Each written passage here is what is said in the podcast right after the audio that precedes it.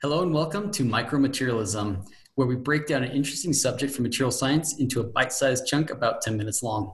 Today, I'm joined not only by my co host, Andrew Falkowski, and audio expert, Jared Duffy, but we have Matthew Cohen from Pangea Ventures here to talk about trying to get your material science idea out of the laboratory and onto a commercial product. So, Matt, thanks for joining us.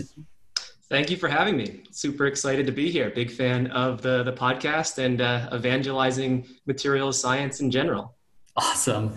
Well, why don't you start by telling us a little bit about yourself?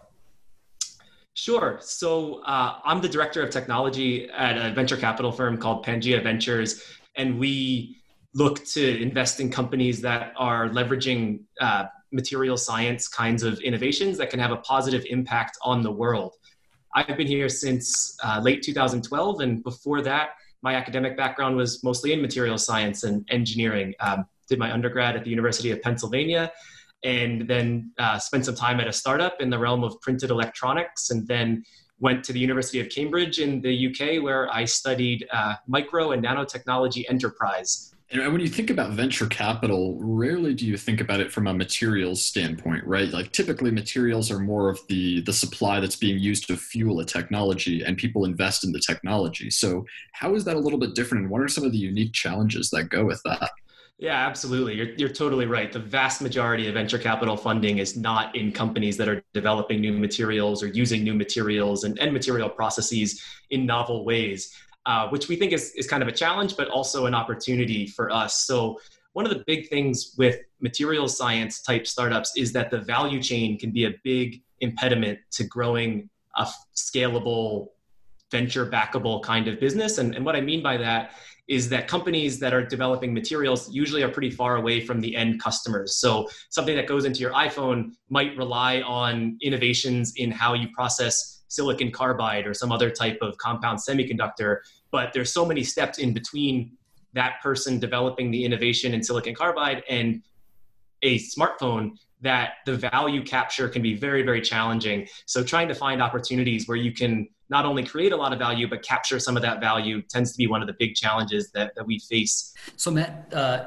sort of leading off of that is it common for you to run into companies who are like hey we've got this cool new material and it can be used in like xyz you know all these different applications I feel like, from my experience starting companies, it's really easy to get distracted. Um, you can end up with all these things that you could potentially do or do a little bit in, and then you don't do anything really well. So, is your role as the venture capital firm, you know, providing the funding, but also now some of the oversight to help direct them to the most profitable? And have you seen examples of that?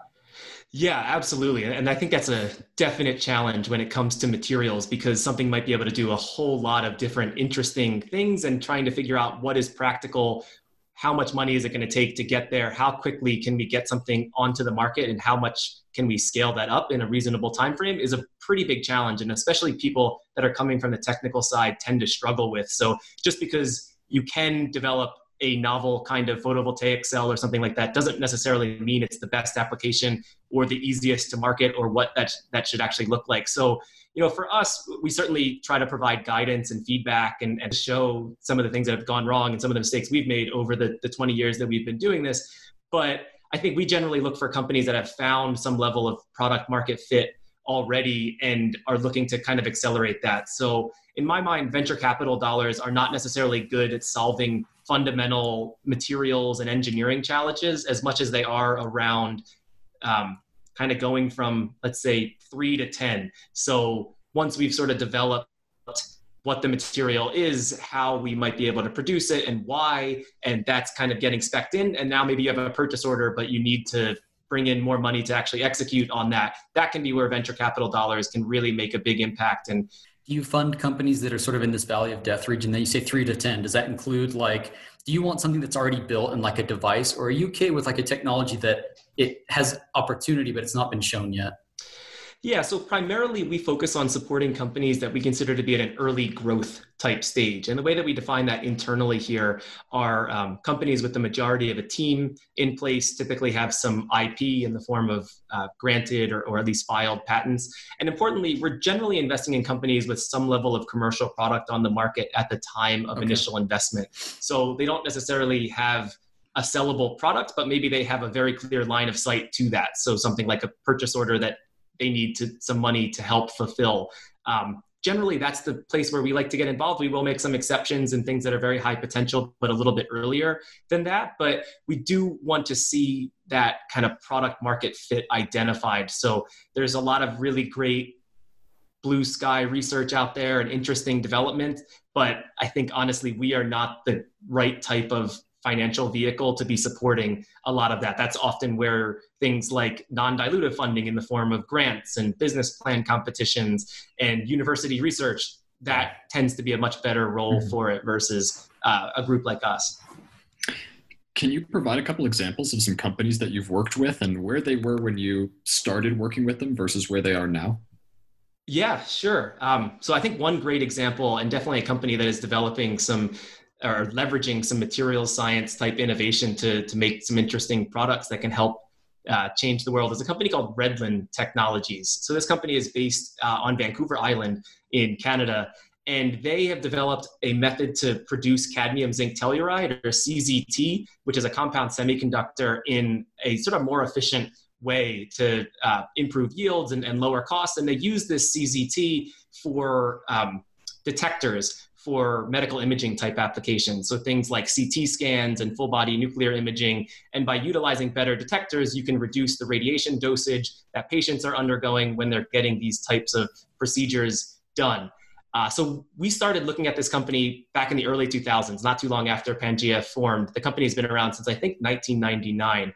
And we invested in the company in um, when the company had some sales mostly in things like baggage handling and security. They were also providing some cadmium telluride for solar cell applications. But really, the future that we saw for them was developing CZT for radiation detectors. And now, fast forward to today, um, the company is working with the majority of the largest CT OEMs in the world. They've moved from just making really good CZT crystals all the way to making uh, kind of sub modules and getting involved in things like the ASICs and the software needed to utilize their material. And they've kind of gone progressively up the value chain to get to uh, a closer to an end product. And yeah, that's been kind of a, a, big success story. But it all goes to them being able to make CZT better and more efficiently than most other people have historically been able to. So one question I've got with all this is, what's the typical fund uh, that you uh, invest into a new company? I, what's the range that you're looking to invest in companies? Right. So typically for us, we'll invest up to about maybe three to five million US dollars initially in a company, and then we'll usually reserve a similar amount of capital for follow on or expansion kinds of investments. So usually for venture capital funded companies, you don't take all of the money you'll ever need right at the onset, which doesn't make sense because oftentimes the value of your company is relatively low. So there'd be a lot of what's called dilution, or the ownership in your company would be going to the funders. Whereas taking a more milestone based approach and splitting up the money over different tranches or different investment rounds, things like a Series A or Series C or, or whatever, tends to be the standard way to go. And, and I think that's a kind of a win win for everyone involved. So you're sort of reducing risk a little bit and you're hopefully hitting milestones along the way. Um, and maybe on that topic, I guess that's often a challenge for materials startups in that commercially relevant milestones aren't always hit in the typical timeframes of a venture capital investment. So usually, mm-hmm. as an asset class, we're set up to invest in companies and support them for maybe one to two years after financing. But oftentimes, when we talk about materials, so things from nylon to whatever, those are often measured in decades, right? Yeah. From initial discovery to actually having spandex or, or other kinds of interesting commercial products. So there's a big disconnect there when we're talking about 18 months of funding and you might need 10 years to take a project out of the lab. So finding those companies that are sort of right on the, the cusp or right on the precipice of commercial expansion, that's kind of the challenge. And that's where we think we have uh, developed a, a kind of strategy to, to help mitigate some of those risks. But it also means that 99 plus percent of the companies we speak to are not quite in that sweet spot that we look for. So it's uh yeah it, it's we're looking for kind of diamond in the rough there so do you keep tabs on a number of potential companies at all times and you're just sort of waiting for them to mature to that that age that you're looking for Absolutely. Yeah. That's something that we really pride ourselves in doing and being very proactive and going out and looking at companies, even if they are years away from maybe being a perfect fit for our fund, because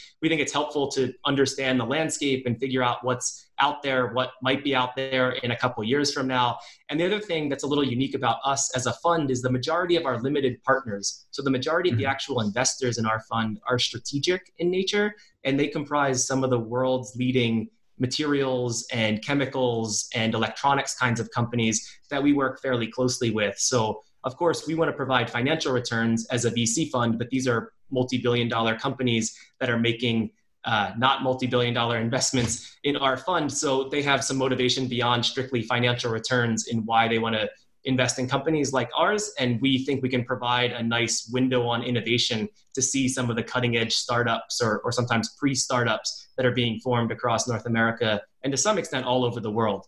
I've got a question for you. Uh, so uh, it's very easy to do these short-term investments in things like software companies, and you're even saying that in the materials world, you're intentionally looking at things with a that are close to being successful. But if you look at the stuff that's really going to change the world around us, like lithium-ion batteries, right? Those were discovered first, like what, the 60s or 70s. Like it, it took decades yeah, for those. a lot of here. interesting kind of stuff happening in the early 90s. So I mean, yeah, right. So I guess my question is, who's out there making these investments in really early stage stuff that is potentially, you know, going to be dramatically game changing, or are we just missing it altogether? Like, is nobody investing in this, and is that is that going to come back to bite us? Are we just going to make better and better software, but we're not going to get these things that really transform society? What do you think?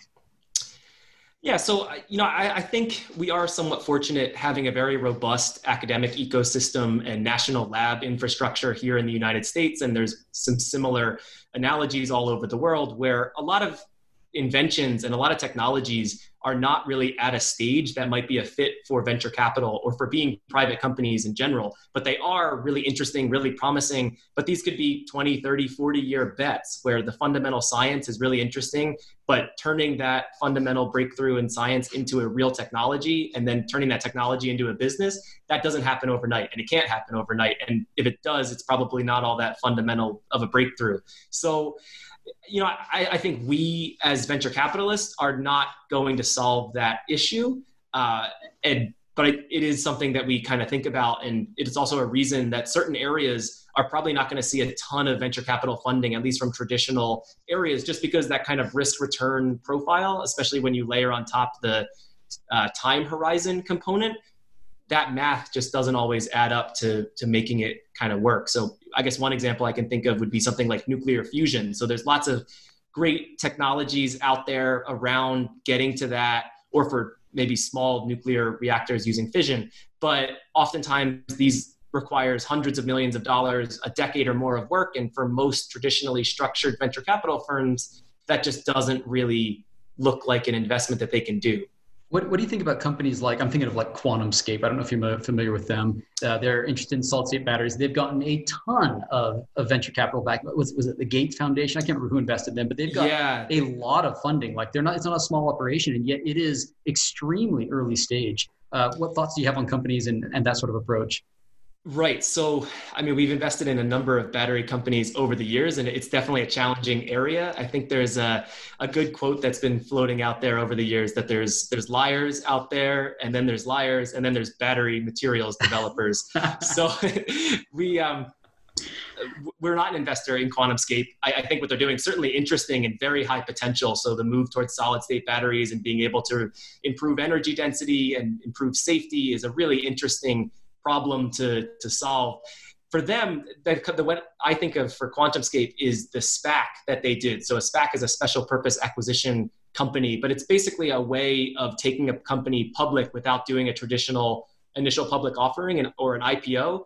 And QuantumScape did a very large SPAC pretty recently within the last couple of months where it's uh, an incredible amount of money went into the company at a very high valuation and the company is not expecting to have any meaningful commercial product for at least a few more years so it's interesting yeah. to see that a company can become a public company with mostly development level work to date and no expected revenue for at least three or four more years so looking at the companies that you have invested in, what are some of the positive impacts that you've seen on within those companies and even on the industry as a whole as a result of your ventures?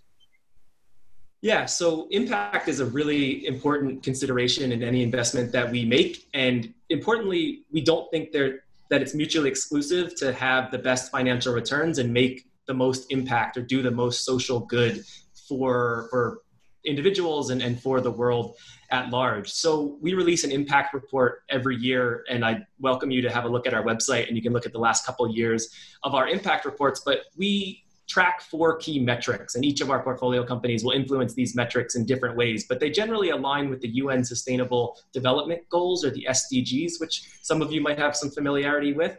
Uh, but we look at reducing um, CO2 emissions or CO2 equivalent emissions, um, freshwater production, impacting health and lives of individuals, and then um, the final thing is oh, uh, food production.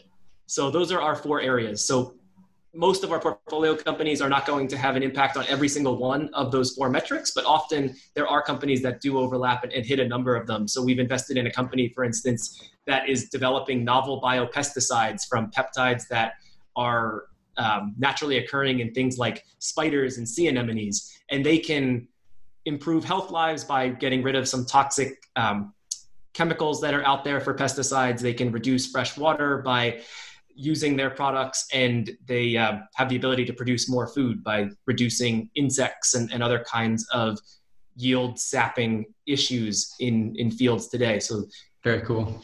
All right, Matt, before we go, I would be, you know, remiss if I didn't give a chance for our listeners to sort of channel through me to say, how do I do this, right? Because I think a lot of material science students want to change the world. They're excited because it's a field that isn't about developing the technology of next season. It's the one that's five years out or 10 years out. So they're thinking big picture. And if there are currently students or if they even have an idea, what's the next move, do you think? What, how do they get uh, commercialized and actually on the shelf? Yeah, it's a great question. And I'm sure I will not give a perfectly satisfactory answer here, since I think uh, you could probably write a book on the subject, and many have. But for me, I think the first thing to remember when you're commercializing a technology, especially one that is leveraging some hard science, hard tech, material science type innovation, is that people don't really care that much about the technology. They want to know what problem you're solving. So focus on the why more so than the how. The how is important, of course, and any investor is going to want to know how you do this. But if they don't understand why you do it or why it's important what you're doing, it doesn't really matter, right? I'm not even going to bother learning about how you do it if I don't care about why you're doing it.